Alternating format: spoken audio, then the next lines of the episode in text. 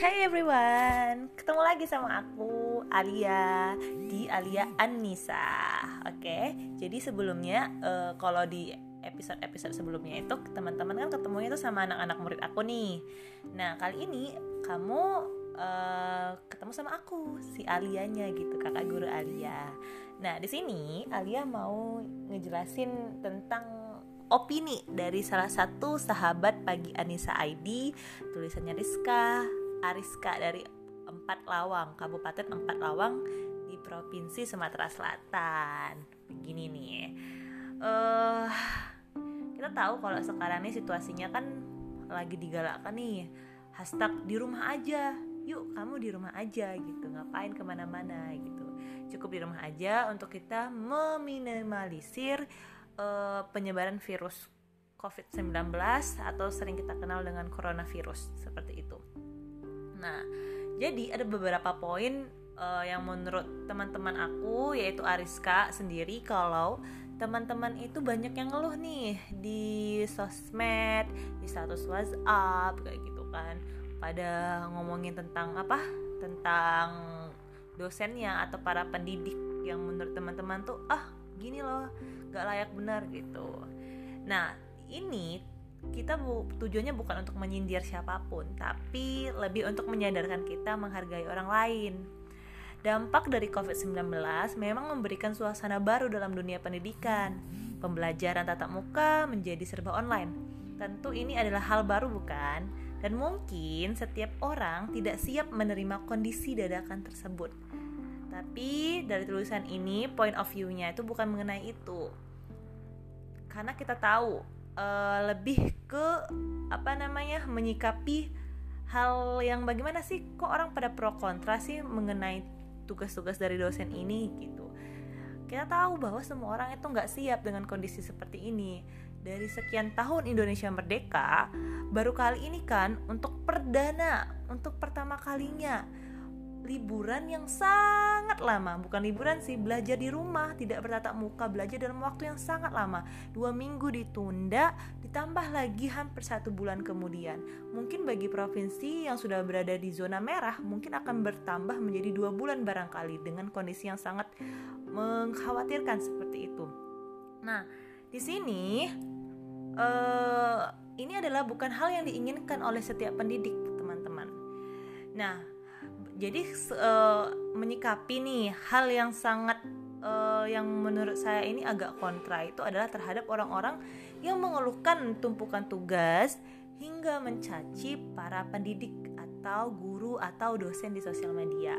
Nah pertanyaannya, begitukah akhlak seorang penuntut ilmu? Guys, ini bukan judge ya, karena mayoritas yang kita temukan saat ini banyak yang mengeluhkan kondisi tersebut. Lihat saja di beberapa sosial media atau di grup-grup WhatsApp, banyak yang mungkin ada yang sedikit kasar dengan mencaci maki, ada yang sebentar mengeluh seperti itu. Padahal kita tahu nih kalau kondisinya tidak direncanakan, belajar tatap muka ngeluh, banyak kan yang ngeluh, sedangkan online aja tambah ngeluh. Nah, maunya kamu ini gimana sih mas mbak dengan kondisi begini? Oke, teman-teman, pernahkah kita berpikir positif? Coba nih bayangkan betapa susahnya dosen-dosen sepuh nih yang udah tua-tua nih, yang berusaha mati-matian untuk bisa main WhatsApp demi mahasiswa. Karena pada zaman mereka teknologi tak semudahan ini bro, gak ada semudahan sekarang. Mereka yang seharusnya menikmati me time bersama anak dan cucu, key time bersama keluarga. Tapi dengan kondisi yang seperti ini, mereka harus berhari-hari memegang gadget hanya untuk menyimak materi diskusi yang teman-teman sendiri belum teman-teman presentasi itu mempresentasikannya dalam grup atau dalam belajar online itu, tapi teman-teman sendiri nggak ikhlas gitu. Nah, sebenarnya saya pribadi Alia juga nih ya, Alia Annisa juga pribadi seorang guru. Sebenarnya saya juga lelah kok gitu, kuliah online, belajar daring, terus memberikan tugas ke anak-anak dengan materi yang banyak. Tapi pertanyaannya, kita ini seorang penuntut ilmu teman-teman. Jangan semua ujaran kebencian itu dikeluarkan di media. Ya, apa yang kita hadapi sekarang adalah konsekuensi. Kita payah. Sebagai siswa kita payah, sebagai mahasiswa kita payah. Tapi teman-teman jangan salah, guru-guru dan dosen-dosen juga mengalami hal yang payah juga seperti itu. Bayangkan nih, mereka berhari-hari harus intens cek gadget cuma buat mantau gimana keadaan mahasiswanya. Kalau misalnya seorang guru, dia harus bertanya kepada orang tua murid, kepada siswanya secara pribadi seperti itu, kenapa enggak online atau bagaimana. Jadi di sini, baik seorang pendidik itu, belum lagi tugas rumahan yang mereka harus kerjakan, mereka juga punya tanggung jawab cari nafkah. Lah kita nih sebagai seorang pembelajar, cuma nyimak aja sih, apa susahnya gitu kan? Hanya menyimak informasi yang disampaikan oleh dosen nih atau para pendidiknya. Kok susah bener sih hanya menyimak aja? Ya udah, sabar dong. Teman-teman, niatkan belajar itu karena Allah, untuk Allah ya teman-teman. Karena seorang thalabul ilmi itu harus tawadu, ikhlas, dan sifat-sifat terpuji lainnya, agar ilmu mudah kita terima dan berkah. Nih, ada beberapa tips yang mungkin bisa membuat hati teman-teman ikhlas dalam menerima ilmu dan menghadapi kondisi saat ini. Apa aja sih tipsnya? Seperti itu. Nih tipsnya dari sahabat pagi Annisa ID. Ariska menyampaikan ada beberapa hal nih, katanya ada 5 katanya. Yang pertama, ketika teman-teman belajar, niatkan belajar itu karena Allah Subhanahu wa taala, agar hati tenang dan membuat teman-teman benar-benar keluar dari zona kebodohan, dari ketidaktahuan. Yang kedua, berdoa dan memohon kepada Allah untuk dibukakan pintu hati kita dalam menerima kebaikan yang ada seperti itu. Jadi kalau teman-teman Allah bukakan pintu hatinya, teman-teman itu melihat segala sesuatu itu dari sudut pandang kebaikan, dari kacamata kebaikan. Jadi teman-teman tidak mudah untuk mengeluh seperti itu. Yang ketiga, jauhilah perbuatan-perbuatan maksiat yang Allah tidak suka. Sehingga kalau kita berbanyak berbuat maksiat tentu akan membukakan mata hati. Tetapi kalau kita menjauhi itu, tentu hati kita tidak akan tertutupi oleh noda-noda yang akan mempersulit kita menerima cahaya atau ilmu. Teman-teman, ilmu itu kebaikan, cahaya itu suci. Jadi kita tidak boleh mengotori hati kita.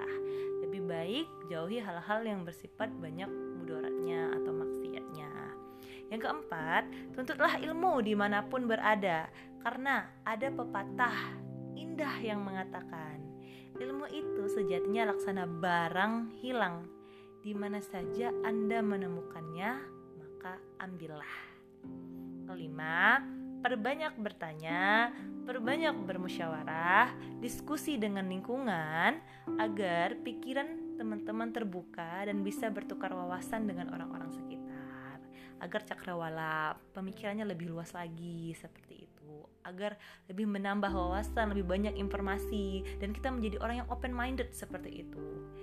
Nah, sesuai dengan surah Al-Baqarah ayat 216, boleh jadi kamu membenci sesuatu padahal ia amat baik bagimu, dan boleh pula kamu menyukai sesuatu padahal ia amat buruk bagimu. Allah mengetahui sedangkan kamu tidak mengetahui. Oke? Sekarang semangat and stay together. Mari kita sama-sama sadarkan diri, lebih bersemangat, tidak mengeluh lagi. Ini adalah pembelajaran yang sudah berapa puluh tahun baru pertama kali terjadi di Indonesia, dan kita sama-sama perdana merasakannya. Mari kita belajar daring bersama dosen-dosen, guru-guru, dan jangan menyerah.